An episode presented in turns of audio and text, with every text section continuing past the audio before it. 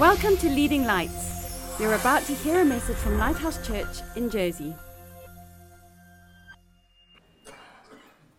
You know, this uh, week was April Fool's Day. I wonder if anyone got pranked. Did you? Anybody? Okay, I'll tell you uh, a couple of funny stories I heard. The, the one quote I read on the uh, Facebook or something was April Fool's is the one day of the year when we critically evaluate what we read on the internet to see if it's really true. I thought that was really quite profound. But I read a couple of stories. There was a, restaurant in America that said on April Fool's Day to their waitresses, the, the waitress who sells the most beer will get a Toyota at the end of the night.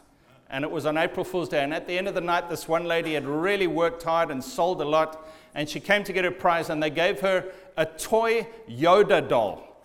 A toy Yoda. And they said, April Fools. And she sued them, and they had to give her a Toyota. Isn't that a good story? And then there was a radio broadcaster in Athens, a long time ago, uh, who went on April Fools on the radio and said, There's extreme air pollution in the city of Athens, and so everyone needs to evacuate. He didn't check with his bosses, he just said it over the air, and the whole of the center of Athens evacuated. And businesses sued the radio company for hundreds of thousands and won their, their court cases. Isn't that amazing? Another lady on April Fool's Day texted her boyfriend and said, I don't think it's working out between us. I think we better break it off. He texted back, Oh, I'm so glad you said that. And then they both said April Fools, and they're back together again. Praise the Lord. Father, I pray that you would teach us about in betweens, about these corridors of life where we've left one thing but we haven't arrived at the other yet, and what is your purpose for them in our lives. In Jesus' name, amen. We're talking about in betweens. You know, the disciples saw Jesus die and then rise again, but he didn't go back to heaven for 40 days. 40 days later, he ascended, and there was this in between period where the disciples were not quite released to do ministry. They knew this amazing good news Jesus is risen again, but he hasn't gone back to heaven yet. And what was the purpose of 40 days? You know, if God is God Almighty, which He is, He could have said, Jesus, go back to heaven the minute you, you rise again. Just say hi to your disciples and then go. But there was a 40 day period, and that's a long time. Why did God have 40 days of in between, a corridor where one thing's finished, but the next thing hasn't begun? I wonder if you have ever had corridors in your life where you feel like, what am I doing here? That relationship's ended, I don't have another one. That job's ended, I don't have another one. I'm in between, I don't know where I am or where I'm going or what I'm supposed to be doing. What's going on, Lord? I feel like I'm in a waiting, holding pattern. Do you ever feel like that? I've got good news for you today. In God, there are no corridors. There are lessons to be learned, even when you feel like you're in a corridor it is a powerful time if we handle it correctly, if we conduct ourselves the way the Lord wants us to. And that's what we're going to be looking at for the next few weeks. Um, you know, there's many of these corridors in the Bible. The Israelites, 40 years in the wilderness before they went into the promised land. You remember that? Jesus gets baptized. God says, This is my son whom I love. I'm well pleased with him. And yet it's 40 days of fasting and temptation in the, in the wilderness before he starts his ministry. David, anointed by Samuel, you are the king of Israel, 25 years before he goes out there.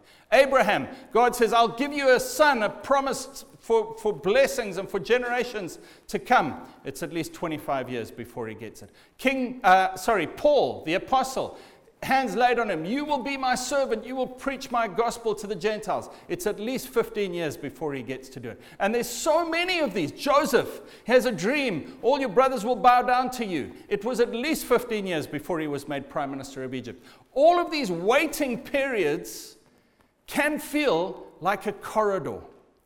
Joseph sitting in prison, forgotten, darkness all around him. Even the the baker and the cupbearer have left him. He's all alone in prison. Lord, what's going on? Is it all a waste? Did I dream that dream or was it from you? What, Lord, I'm in, a, I'm in a corridor. And God says, No, no, there's something happening here. If you conduct yourself properly, if you keep yourself in me and in my ways, you'll see that the corridor is not a corridor, it's something powerful. And for the disciples, they went from being defeated, fearful people. Peter was so guilty. Jesus had said to him, You're going to deny me three times. And Peter did it. He said, Lord, I'll never deny you. Even if everyone leaves you, and even if I have to die with you, I won't deny you. And then he denied Jesus three times. He was so guilt ridden but at the end of the 40 days, he stands up on the day of Pentecost and he says to the crowd, You denied the Holy One. Because he's forgiven and he's full of power now. 40 days can be a corridor. We can, we can get locked into that corridor forever if we handle it wrongly. But if we handle it correctly, powerful things can come out of them. Amen? You know, my wife and I had a corridor period in our lives We'd met and um, we, we knew that we were supposed to get married, but then she went away to do training to be a nurse in a town about 2,000 kilometers away. And this was in 1989, 1990. There was no internet, there were no texts, there was no emails, there was no Skype, there was no FaceTime. There were letters that took two weeks to get there. Can you imagine? And for two years, we corresponded by letter.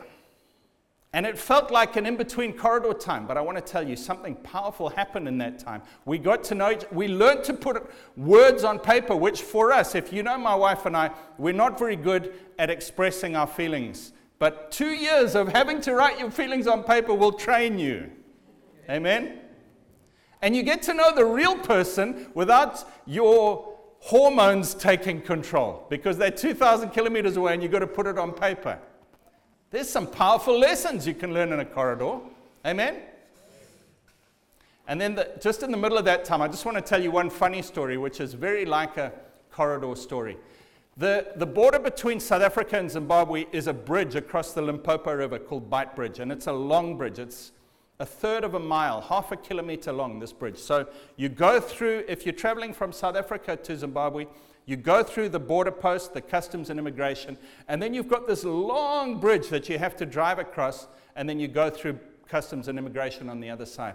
And I had been visiting Bronwyn down in, in her nursing school, and I was on my way back to Zimbabwe, and I, I was so proud of my car. I won't tell you the make or the name because I don't want to. I don't want to um, be accused of an April Fool's prank that went wrong.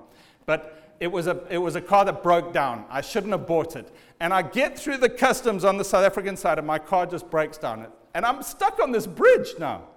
There's nothing on the bridge. There's no repairmen. There's, you can't do anything. There's no cell phones. I can't call anyone. I've gone through customs on the South African side. I haven't gone through on the Zimbabwean side. I'm stuck in the middle. I'm in between. I'm in a corridor. And you know what happened? The most amazing thing. I, I wish I'd got this man's name, but I never did. This little farmer and his wife drove up behind me in a little old broken down Datsun 1200. I don't know if you know them, but it's, it's not a very powerful car. It's a tiny little car. It was just him and his wife, and they drive up behind me. He's a farmer. He's got boxer shorts, and we call them veldschoens. They're these kind of bush shoes, and, and just a tatty shirt big beard, and he gets out and he says, what, What's happened? What's, what's the problem? I said, I'm stuck. I'm in the middle of this bridge, actually at the start of the bridge on the South African side, and I've got no clue what I'm going to do. And you know what he did? He said to his wife, Hey, wifey, you get in the car in the driver's seat and drive. He sat on the bonnet on the front of his little Datsun 1200 with his feet against the back of my car. And she drove and pushed me and him across the bridge. Isn't that amazing? I'm forever grateful to that man. I was stuck. But I want to say to you that in the corridors, you have experiences that you can't get anywhere else.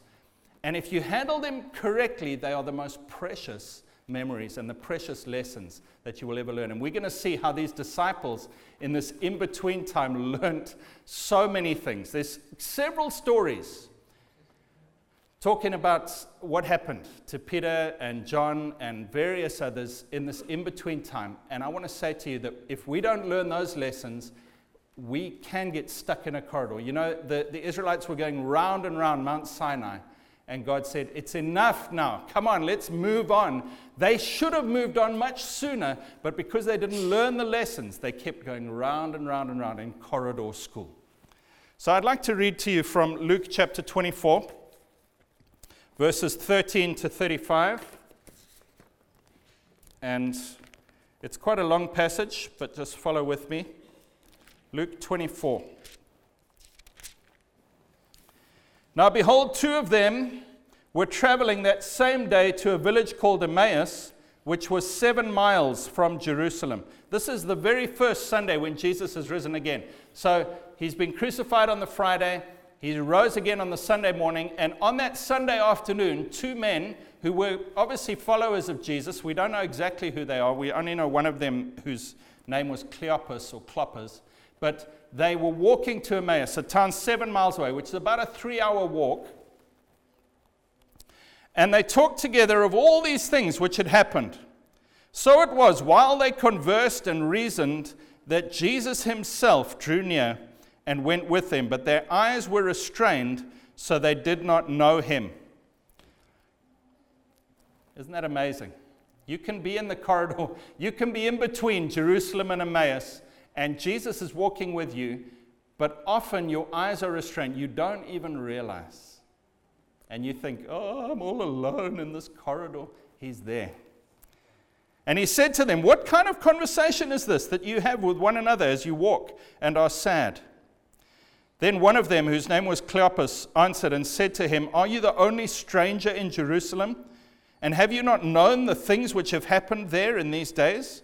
And he said to them, What things? Again, whenever God asks a question, it's not because he doesn't know the answer, it's because he wants you to press in and find the answer yourself. Lovely. So they said to him, The things concerning Jesus of Nazareth, who was a prophet, mighty in deed and word before God and all the people, and how the chief priests and our rulers delivered him to be condemned to death and crucified him. But we were hoping. Can you hear the hope deferred, that, that sadness, that, oh, but we were hoping that it was he who was going to redeem Israel. Indeed, besides all this, today is the third day since these things happened. Yes, and certain women from our company who arrived the t- at the tomb early astonished us. When they did not find his body, they came saying that they had also seen a vision of angels who said that he was alive. And certain of those who were with us went to the tomb and found it just as the woman had said. But him they did not see. Then he said to them, O foolish ones and slow of heart to believe in all that the prophets have spoken. They got a bit of a rebuke, a bit of a rap over the knuckles from Jesus. And sometimes in the corridor, you can feel like you're being punished a little bit, but it's not punished. Hebrews 12 tells us the Lord disciplines those he loves to lead us to greater things. And, and this is often the case in the corridor. You can feel, oh, have I done something wrong? No, you're being led somewhere better. Verse 26, Jesus says, Ought not the Christ to have suffered these things and to enter into his glory? And beginning at Moses and all the prophets, he expounded to them in the scriptures the things concerning himself. You know, we can learn lessons in the corridor that we cannot learn outside. Isn't that true?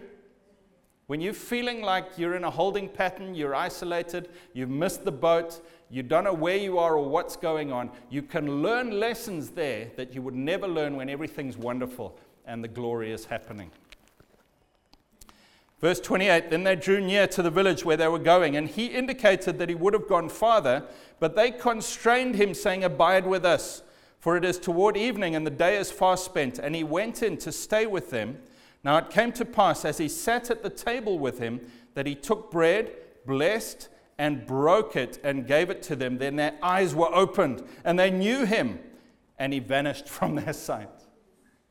Isn't that amazing? Sometimes the end of the corridor is something that we didn't expect. We see the light and then he vanishes.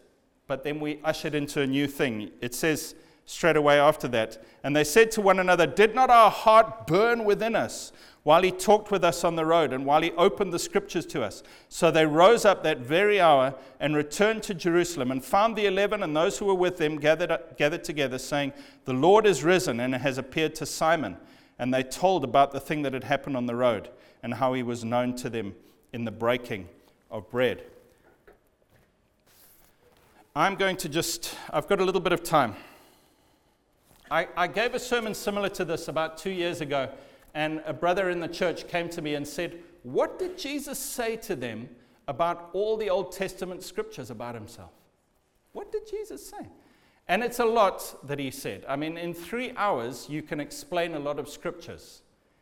And that's what Jesus did. But I just want to go through very briefly and tell you what some of the things that Jesus would have brought up.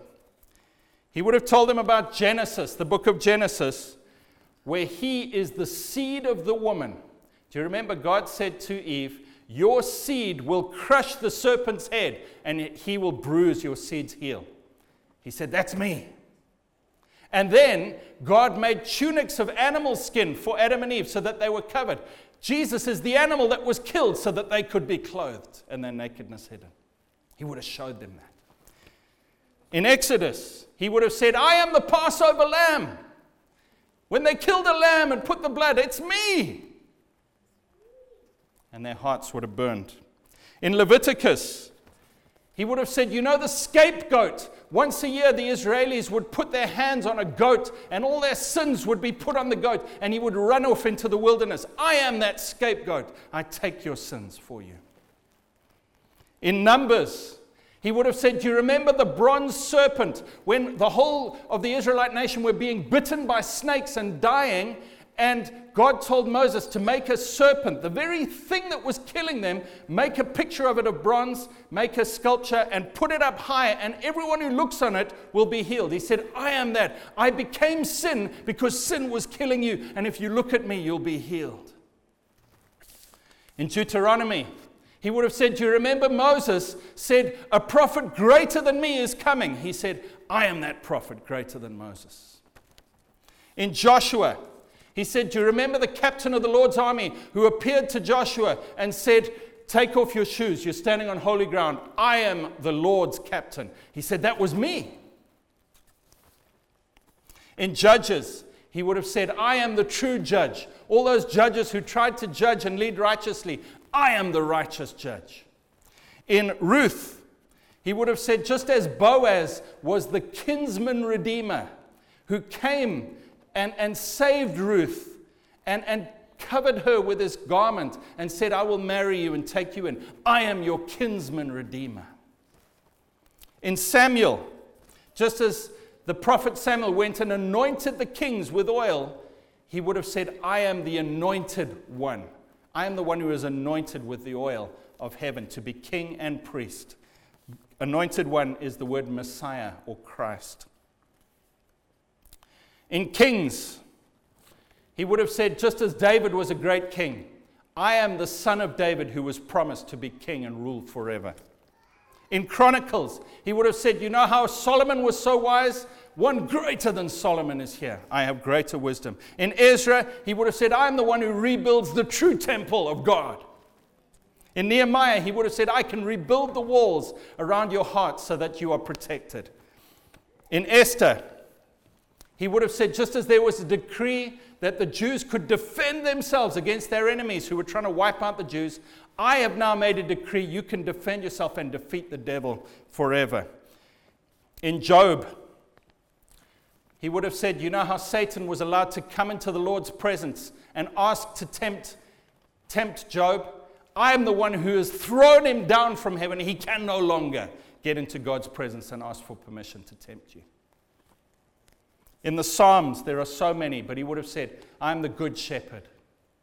I am the shepherd who leads you into streams of living water. In Proverbs and Ecclesiastes, he would have said, I am the wisdom of God that was there from the beginning when the foundations of the world were laid. In the Song of Solomon, he would have said, I am the lover of your soul.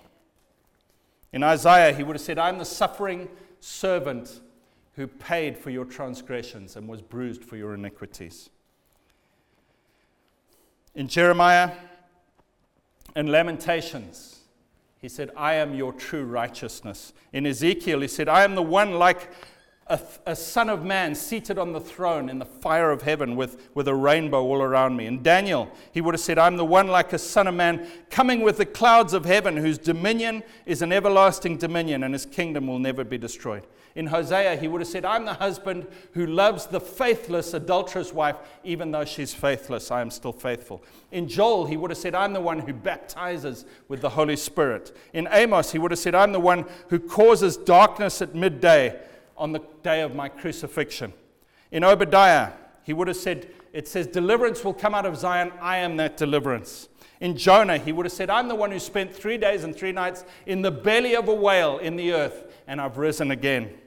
In Micah, he would have said, I'm the one, the messenger whose origins are from eternity, who will be born in Bethlehem. In Nahum, he would have said, I'm the one whose feet are on the mountains, who brings good news and proclaims peace. In Habakkuk, he would have said, I'm the answer to the question, How long, Lord, will you not answer us? And in Zephaniah, he would have said, I am the answer to this verse that says, Do not fear, Zion. Don't let your hands be weak. The Lord in your midst is mighty. He will save. He will rejoice over you with gladness. He will quieten you with his love. He will rejoice over you with singing. I am that God. In Haggai, he would, he would say, I'm the desire of all nations who brings the glory back to the house of God. In Zechariah, he will say, I'm the one they will look on whom they have pierced.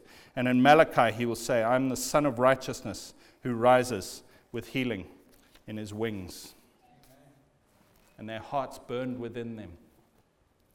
Friends, I've just got a couple of points that I want us to remember today. You know, I was praying not long ago, maybe two weeks ago, and suddenly brought to my memory were a couple of times in my life, and this is not a lie, this is the honest truth.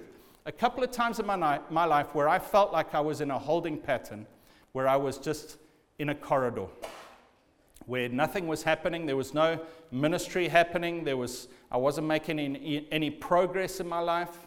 I didn't feel like I was doing what God wanted me to be doing. I was just in a holding pattern. And a couple of those times came to my mind while I was praying. I remembered them vividly. It was like I was back there. And I said, Lord, why are you reminding me this? He says, In those times I was preparing you for what's happening now. I said, But Lord, how? It, it just felt like I was nowhere. And you know what the Lord said to me?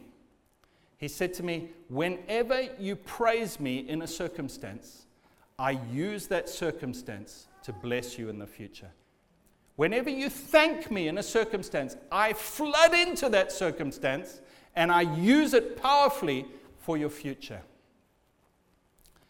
Friend, can I ask us to, to seriously make some decisions today? In fact, let's just bow our heads in prayer. And we, we're just going to decide how we're going to how we're going to handle this truth that we've heard today. Father, thank you. Thank you for the corridors, and thank you that there are no corridors in you. If we, if we give them to you, you use those times, you redeem the times, and you use them for power and for good in our lives and to cause us to do great things for you. Father, we thank you for even the corridors that we're living in right now. Lord, those relationship issues, those ministry issues, those work issues, emotional issues, maybe physical problems in our lives, whatever it is, where we feel we're just stuck somewhere, we're not progressing. Lord God, right now, and friend, I'm going to ask you to agree with me in this in prayer. Lord God, right now, I thank you in this situation. Lord, I bring your glory and your presence into this situation right now, and I thank you for it, Lord. I say thank you for this corridor, Lord. Thank you for leading me. Thank you for teaching me.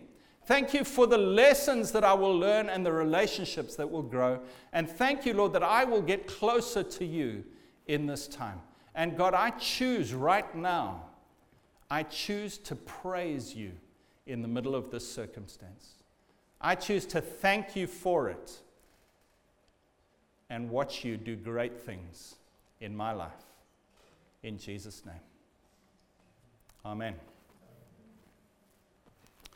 And then lastly, we just need to keep doing the things that we know to do. You know, inviting the stranger who's walking along the road with us to come in and have a meal and stay with us. Breaking bread, worshiping God, going through the routines of life, going to church, submitting ourselves to God's word, asking people for advice, praying, loving God, doing all the things we know to do. When we do that, we put ourselves in the place for Jesus to break the bread and open our eyes, and suddenly we see. And then, my very last point is that the end of a corridor is always meant for us to go and take something to bless somebody else. You know, the, the two disciples on the road to Emmaus, as soon as they understood it was now late at night, immediately they left Emmaus. They walked the seven miles back to Jerusalem. They found the disciples. They said, He's risen, He's alive. Whenever you come to the end of a corridor, and there may have been many corridors in your life in the past, the purpose for them is for you to bless someone else. We need to say, Lord, I don't want to waste that corridor time. How can I use this experience, this maybe bereavement that I've been through, this difficult time without any job, without any money, whatever it is? How can I use this to help other people? And if we do that, God takes all these things, and the Bible says He works them together for good, not just in our lives, but in the world around us. So let's worship the Lord. We're going to sing a couple more songs and, and just take this time to say, God, use the corridors in my life. Amen. Thanks for listening. Please visit leadinglightsnetwork.com for more resources and subscribe to our podcast on iTunes. Please consider supporting this ministry financially by making a donation on the giving page of leadinglightsnetwork.com or lighthousejersey.com.